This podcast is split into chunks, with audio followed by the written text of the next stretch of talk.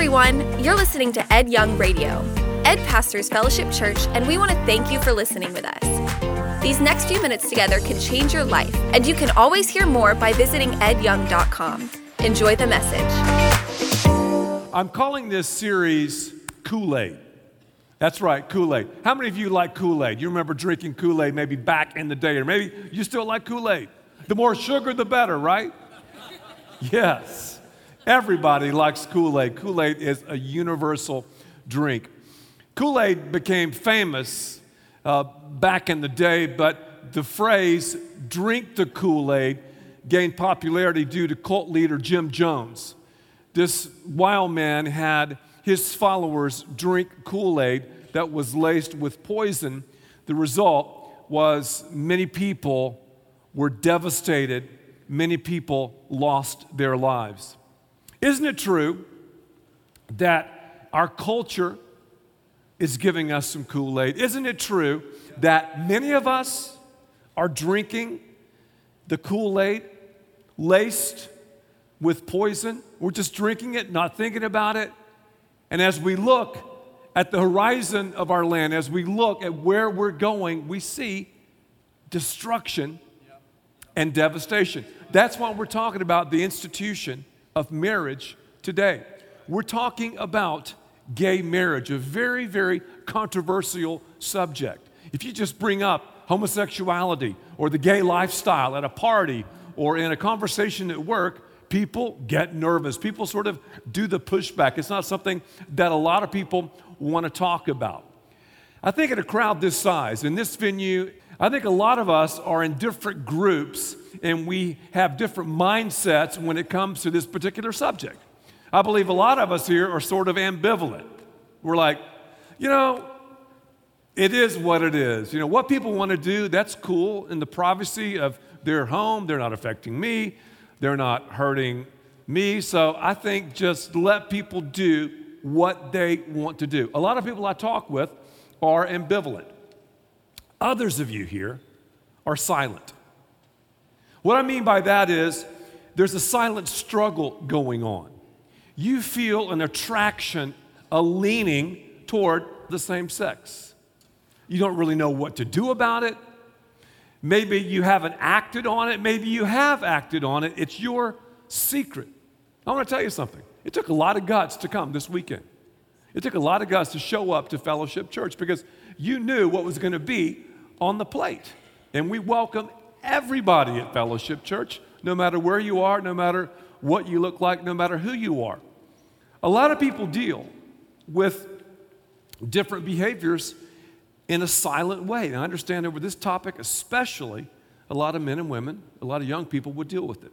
Others here are defiant, though. Let me, let me talk to those who are defiant. We have some who are just poised to pounce on any word I say, to take out of context, maybe an illustration I use or some statistical data. I understand that. And there's some, some, some pain in a lot of people's lives, and, and some people will leave this place, and with social media, they'll do blogs and they'll, they'll tweet this or, or text that, totally out of context, totally out of the, the, the vibe of what I'm getting at and what God is getting at. So, what I would tell you is just relax listen to this message. Let's all see what God says about it. You got to understand, all of us are irrationally loved by the God of the universe. Every single person. We're loved by God. Jesus told the truth. The truth, though, he spoke in love. That's why the scriptures say, speak the truth, communicate the truth in love. We love people because God loves people, and we love people enough to tell the truth about them to others. Just like God loves me and God loves you enough to tell the truth about us in love. So we're going to talk about truth, but also we're going to talk about love. We're going to talk about love, and we're also going to talk about truth. Love has to have a truth source.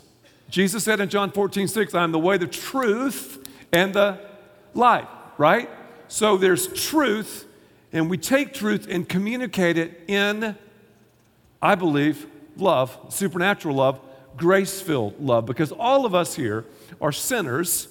All of us here have committed moral treason. All of us here are people who need a Savior. Many of us have stepped over the line, some of us have not. But I understand that some here are going to be defiant. There, there's going to be some anger. That's cool. Others here in this group would be reliant.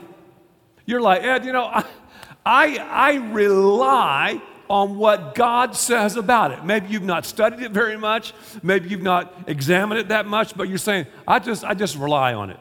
The Bible says it, I believe it, that settles it. Well, that's good to say that. However, we've got to think. Jesus did not want us to check our intellect or our brains at the door. We've got to think and know why we believe certain things about life.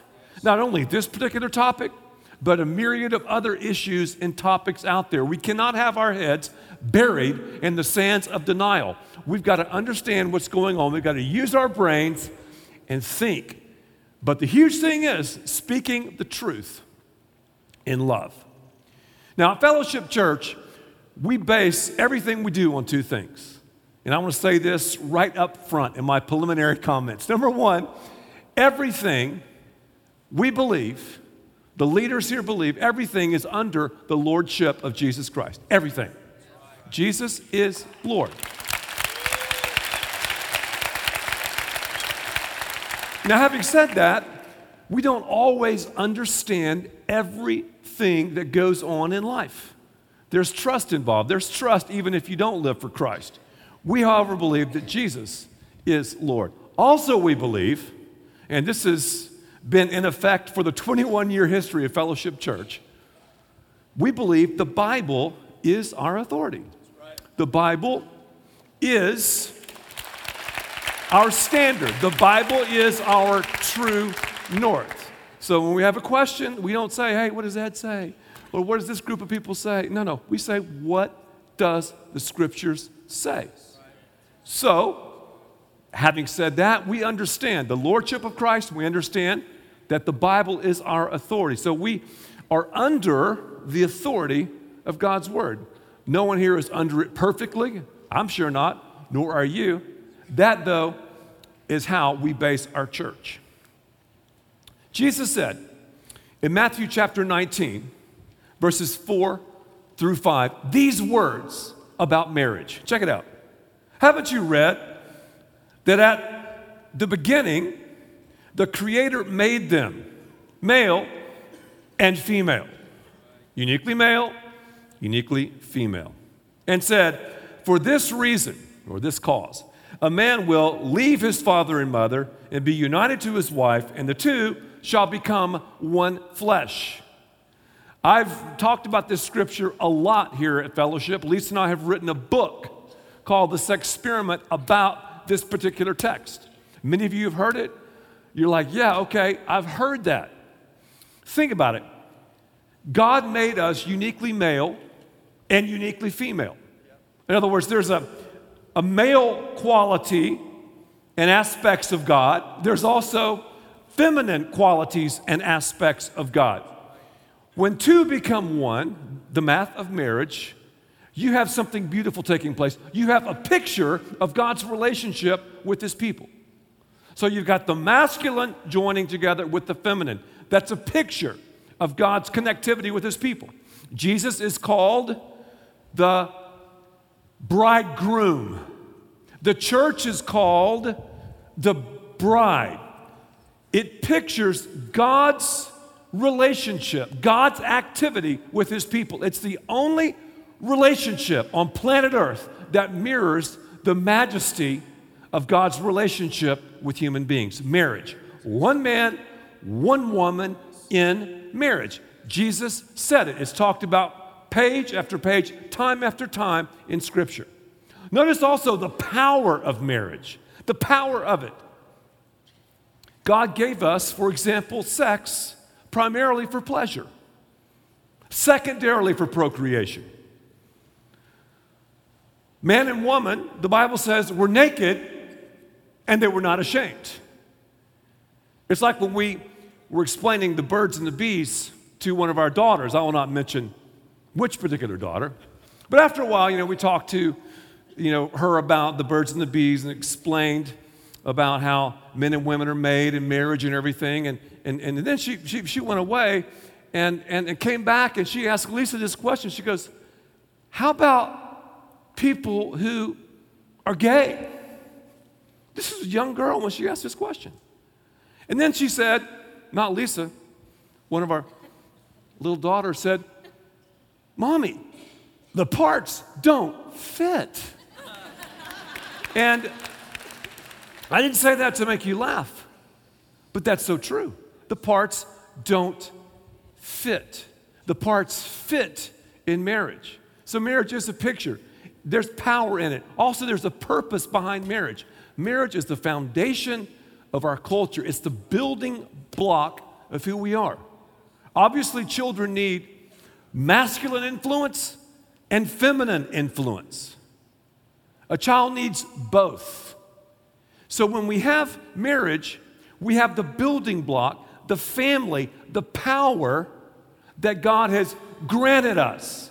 And it's something that, that we should use to launch our kids out of the family with great trajectory as they understand what it means to be a male, what it means to be a female, as they understand the beauty of marriage, that the parts fit, that God ordained it.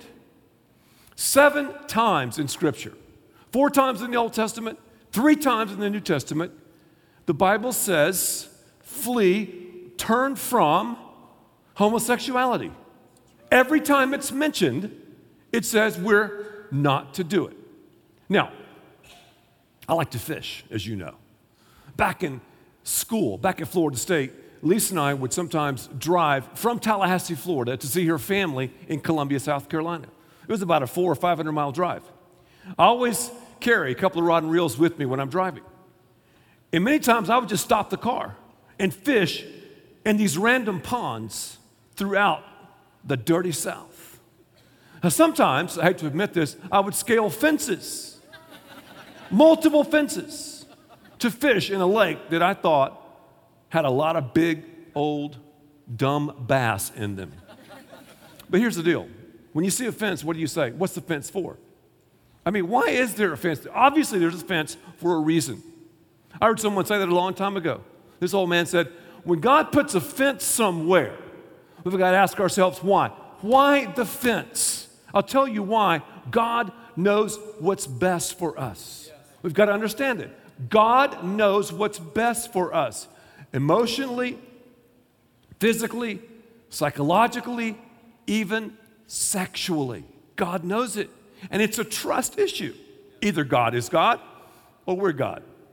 That's the issue we're dealing with.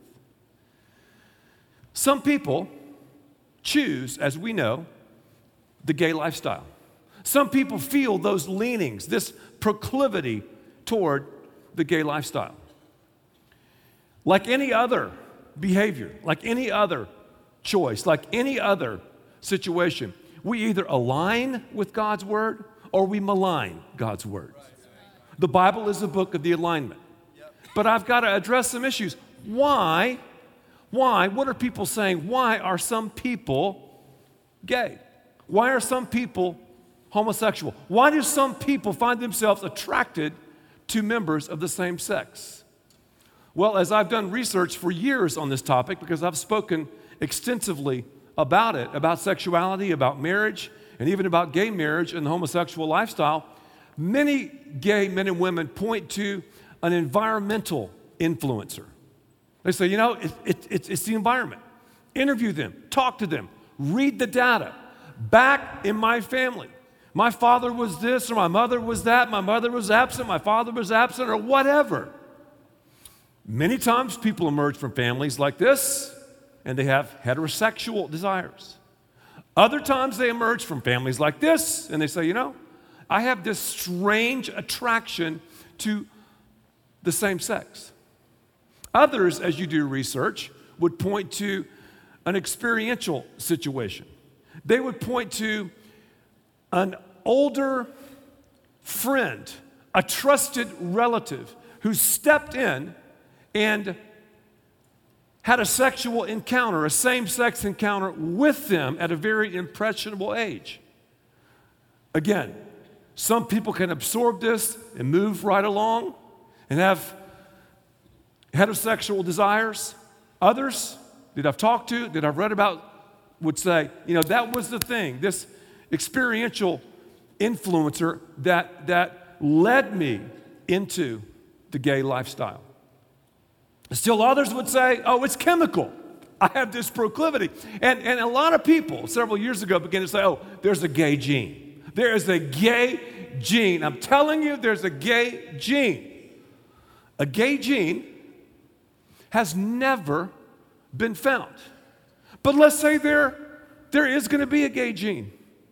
Let, let's say there, there, there, there was one discovered five years from now. Oh, that's the gay gene. It still doesn't take away choice. Dr. Jeffrey Satinover of MIT and Harvard says this What the majority of respected scientists now believe is that homosexuality is attributable to a combination of psychological, social, and biological factors. Basically, what he's saying is what the scriptures have been saying for thousands of years. We have this bent toward badness, this sin nature. No one taught me how to say mine.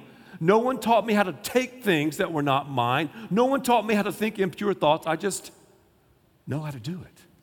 And the Bible says this behavior called sin disqualifies me from a relationship with Christ. We'll talk about that more in a second. Satinover also uses the illustration of a basketball gene. I thought this was sort of interesting. He said, What if there was a basketball gene? You, you had height, you had a good vertical jump, you had quickness, and, and you couldn't help yourself. You just, you just played basketball. I mean, there was, there was no real choice in the matter. You just, you just played the game. And now you're in the NBA going coast to coast. There's no basketball gene, just like there's no gay gene. I definitely believe, though, that we have tendencies and, and, and a proclivity to certain things from our parents and from our family of origin. Nod your head. You're like, yeah, we all do. You ever find yourself, man, my, my father does the same thing. Ah, I'm just like my mother. I said I wouldn't be, but I'm just like, okay. We have a choice, though. What if I said, Dad is just unforgiving. He, he's just an unforgiving guy. I grew up in that. I have this proclivity, this tendency toward unforgiveness. And, you know, a high school basketball coach back in high school really messed me around my senior year. I tried to forgive him, but it didn't work. I took the forgiveness back, and now I, I just can't help myself. I'm just an unforgiving person. It doesn't make sense. And what do we hear people say about this issue? I am what I am, so I got to do what I do. I am what I am. I'm gay. I can't help it. So I got to do what I do. Well, psychologically, it doesn't make sense. We're a combination of nature and nurture with the freedom of choice. Philosophically, it doesn't make sense. Okay, desire. Desire is king. Desire is the deal. Well, what if I have the desire to hijack triple sevens and fly them into skyscrapers in New York City?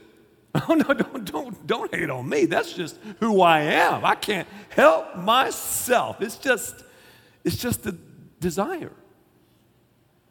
So we're putting desire so often in all of our lives, over and above what God says. Well, I feel a certain way. I'm, I'm wired a certain way. I'm attracted a certain way.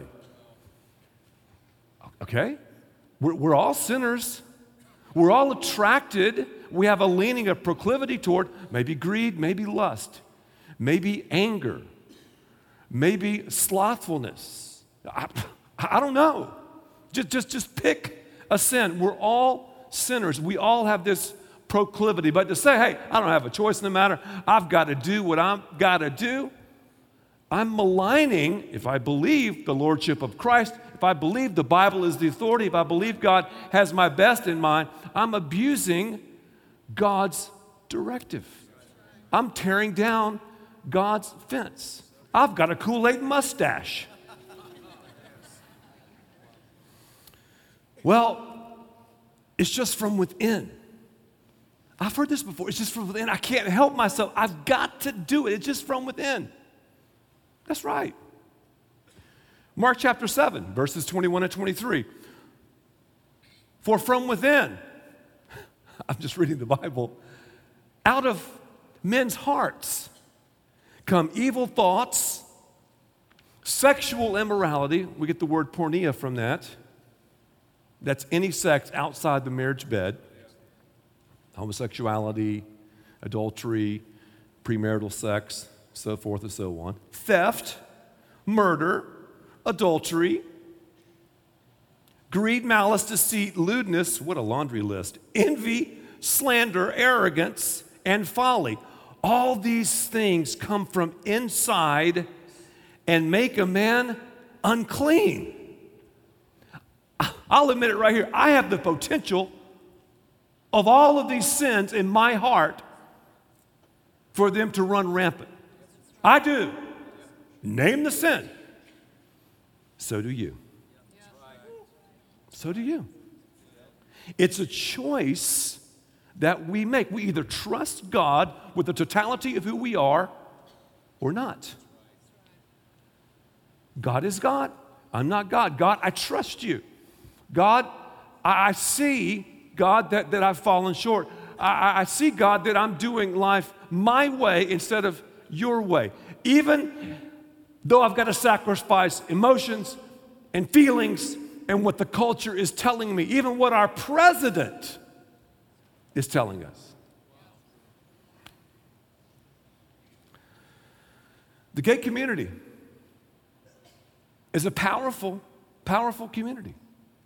Lisa and I have many friends who are involved in the gay lifestyle. They know where we stand. And our theology is simply this we want to build bridges and draw lines in the sand. And they know that. I know at Fellowship Church, we have numbers of people who are involved in the gay community who attend each and every week. We, listen to me very, very carefully, accept everybody. I'll say it again. We accept everybody. We accept everybody. We're all sinners. We accept people who have evil thoughts, those who are sexually immoral, those who steal, who lie, murder, adultery, greed, malice, deceit, lewdness, so forth and so on. We accept everybody. We don't, however, approve of their behavior. But the culture who is slurping Kool Aid tells me, oh, acceptance means approval. No. No, no, no, no, no, no, no, no, no, no. What are you drinking? No. Acceptance. We, however, love you enough to speak the truth, and we love you enough to tell you in love the best for your life, the best way to live life, whether it be in marriage, whether it be in dating, whether it be in handling your finances, whether it be a temptation at work or whatever. That is who we are because that, quite frankly, is who Jesus is acceptance and approval. We accept people, but we don't applaud our simple behavior. For example, we hate homosexuality, we love homosexuals. We hate adultery we love adulterers. We hate lying, but we love some liars. What would happen, see, if we begin to live this out? How would you respond? Let me ask you just, just a quick question. If, if some neighbors moved in who were gay, next to you in your apartment complex, next to you in your neighborhood, would you invite them over for coffee? I hope so. Would you invite them to fellowship church? I hope so. Would you build bridges and draw lines? I, I, that's what we're called to do. So, again, we're talking about the lordship of Christ. We're talking about the authority of Scripture. We do, however, have to mention the gay agenda because it's real. The gay agenda says that marriage And the gay lifestyle, for example, is, is, is conventional and normal. The gay agenda says that what they do is similar and conventional. Well, a recent Bell and Weinberg study reports that 43% of gay men have had 500 or more sexual partners. In the same study, 75% of gay men have had over 100 or more partners, and 28% have had over 1,000 or more partners. I've done some research and some study, talked to physicians, and read the reports. What the gay community practices is not similar and conventional to what heterosexuals practice in the bonds of marriage. Also, the gay agenda says, you know, we really desire to, to marry and raise families. As I said earlier, a child needs a male and a female in the home. It's the genius of God. You got the male qualities and the feminine qualities of God being joined together. And there's so, so few children who even live in, in gay marriage homes or, or homes where you have same sex people involved that, that it's not even hardly worth mentioning. Also, too, the gay community wants a full minority status. A full minority status. I don't want to deny anybody, nor do we at Fellowship Church, anyone's rights, but how can you use sexual behavior and use that as a marker for minority status? Why don't you have minority status for adulterers? Why don't you have minority status for child molesters? Why don't you, where, where does the argument stop? Where does it stop?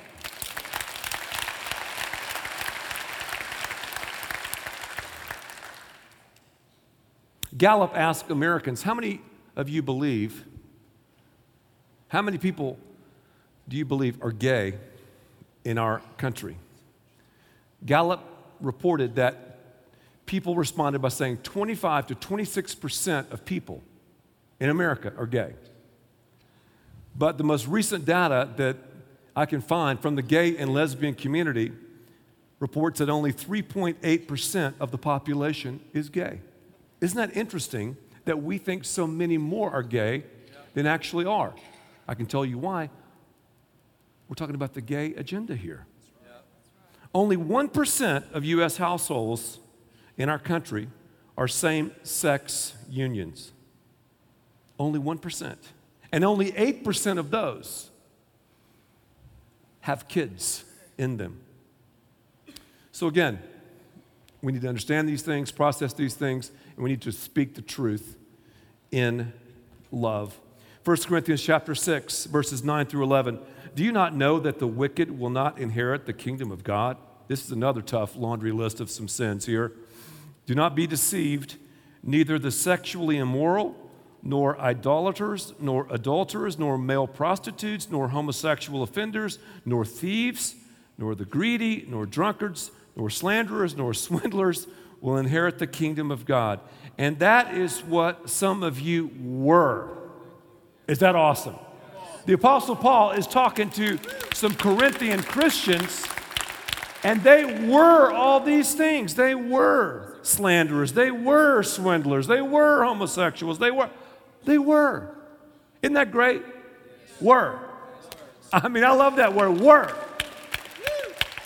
I'm a were. How about you? You were? Isn't that great? Isn't that awesome? Were. Were. But you were washed. Yeah, we reject the Kool Aid and drink the living water, right? You were sanctified by the blood of Jesus, by being washed by the water of the Word. You were justified in the name of our Lord Jesus Christ and by the Spirit of God. Justified just like I ain't ever sinned. Jesus is righteous. He is holy. And because I've received that, when God sees me, he sees the righteousness of Christ. Doesn't matter what your were was. were. Man, that's, that's, that's awesome. I remember a friend that I knew several years ago. His name was Victor. Very, very active in the gay community. Wealthy, young, handsome, articulate. One day he came to church and he got ambushed, power washed by the grace of God. People couldn't believe it. I mean, this guy, we're talking, led out in the homosexual community, a champion of these things I just talked about. As I watched him grow in his relationship with Christ, and he'd be the first to tell you, yeah, Ed, I, you know, I, I still felt those leanings. I still felt the attraction, but attraction is different than action, right? He turned from that, I watched him, turn to the Lord. God power washed his soul. I watched him get involved in church, and then, over a period of time, I watched him reach out and bring dozens of his friends from the gay community, and I watched them bow the knee to Christ. It was absolutely awesome. One day, though, I was standing in this area of this particular church, and Victor walked up to me. He said, Ed, I want to tell you something. He said, I just found out that I have AIDS and I'm dying. And many of us watched Victor suffer and die and move from this life to eternity. See, we have a choice. Victor, if you could stand right here on this stage, would say, We have a choice. We all have a proclivity, we all have a leaning. It's a choice that we make. And what's so sickening and what's so sad is to hear our commander in chief, who has a ginormous Kool Aid mustache, who's not involved in leadership but leader slip, floating on the seas of relativism, making a statement like this. When we think about our faith, the thing at root that we think about is not only Christ sacrificing himself on our behalf, but it's also the golden rule treat others the way you want to be treated. How whack is that? Here's an educated man, strongest leader as far as position in the free world. The golden rule, the sacrifice of Christ. No disrespect. Jesus, though, sacrificed his life for your sins and mine. He sacrificed his life for, let's go back here, evil thoughts and sexual immorality and theft and murder and adultery and greed and homosexuality, malice, slander, arrogance. Uh, what? We're to treat others like we want to be treated? Well, if I'm dying, and I'm dying because, right, I have a a disease called sin. If I'm dying, I want to say, hey, uh, tell me, show me that, that, that I'm dying. I'm, i want to go to a doctor and, and get some medicine. Well, we, we have people who are dying without Christ, dying in sin. Christ sacrificed himself for our sin and rose again. And God loves us enough to speak the truth to us in love. So I want to speak the truth to everyone in love. That's the way I want to be treated. I know you want to be treated that way. Speak the truth in love. And I'm telling you, there's, a, there's another scripture that our president should read Isaiah 5:20. Woe to those who call evil good and good evil, who put darkness for light and light for darkness, who put bitter for sweet and sweet for bitter. It's time that we stand up, church. It's time that we talk openly, firmly, and lovely about our culture. It's time that we build bridges and draw lines of love and authority in the sand and say, This is what God says. This is what He says. Anyway, here's what the gay community can expect from us. Okay? First of all, obviously, that we're going to speak the truth in love. And we love the sinners. We're all sinners enough to speak the truth because truth is about love and love is about truth, and Jesus is truth and God is love. So that's settled. We will give everybody from this day forward respect. Respect. That does not mean approval. Yeah! Respect and acceptance. 1 Peter 2:17 show proper respect to everyone.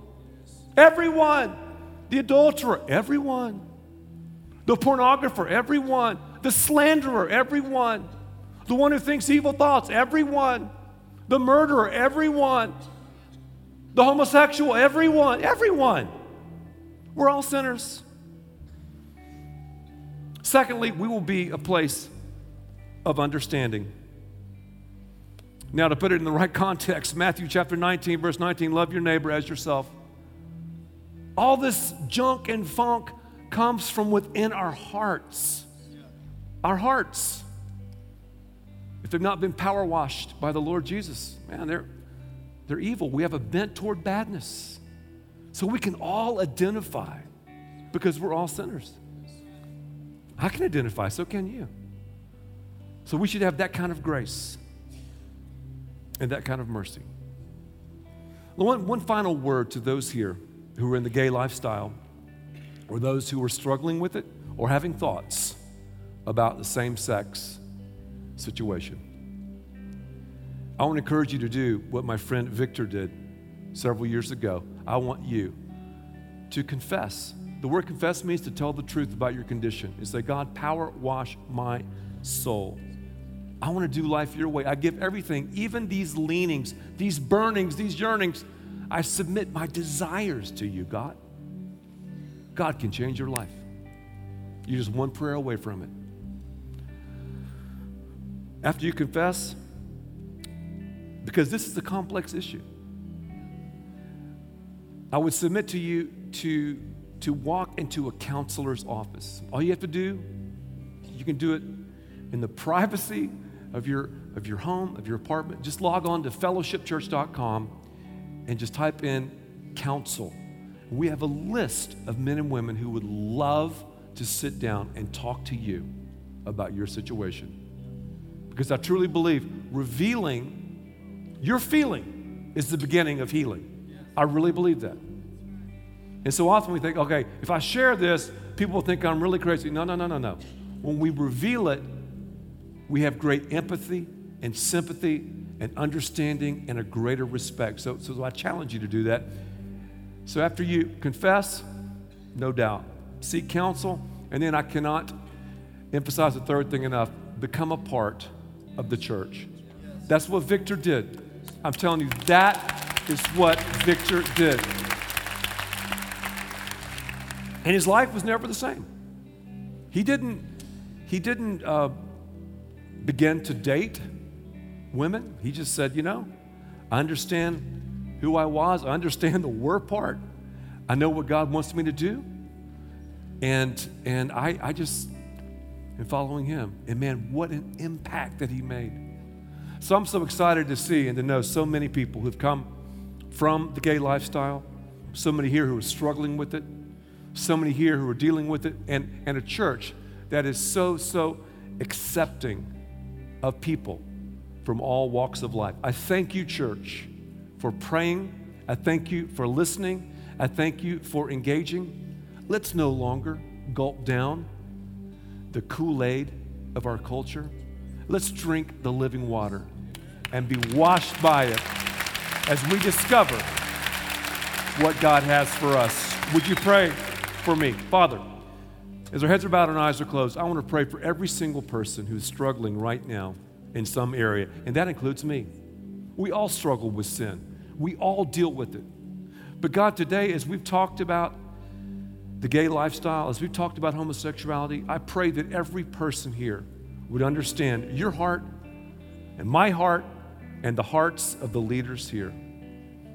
God, I pray right now that many would just begin to confess this, this behavior to God. And just say to yourself, God, I confess these desires, my lifestyle, my thought life. I just confess it to you. I submit my desire to you. I turn from that and turn to you, God. Others of you need to ask Christ to come into your life. You need to say, Jesus, I turn from my sin and turn to you. Jesus, come into my life, power wash my soul with forgiveness and grace. No matter what you've done, no matter what you've been involved in, Christ will change your life. God, give many here, many men and women, the boldness to, to seek some help, to seek some counsel. You've told us that there's a genius in the multiplicity of wise counsel. And I pray for the committed men and women here who help lead and guide and counsel others. And I pray just for an amazing, amazing thing to happen. Also, Lord, may many here get involved in this church. May many here do what my friend Victor did step up. And I'm telling you, God wants to use you in an amazing way. Father, we all struggle with stuff. I thank you for your forgiveness and grace, and I thank you for giving us a book about alignment. We ask all these things in Christ's name. Amen.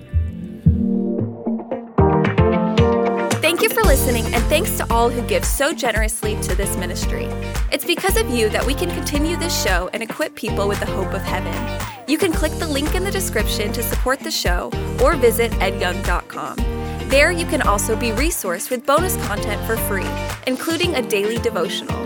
We also encourage you to share the message today with those around you. Thank you again for listening. God bless.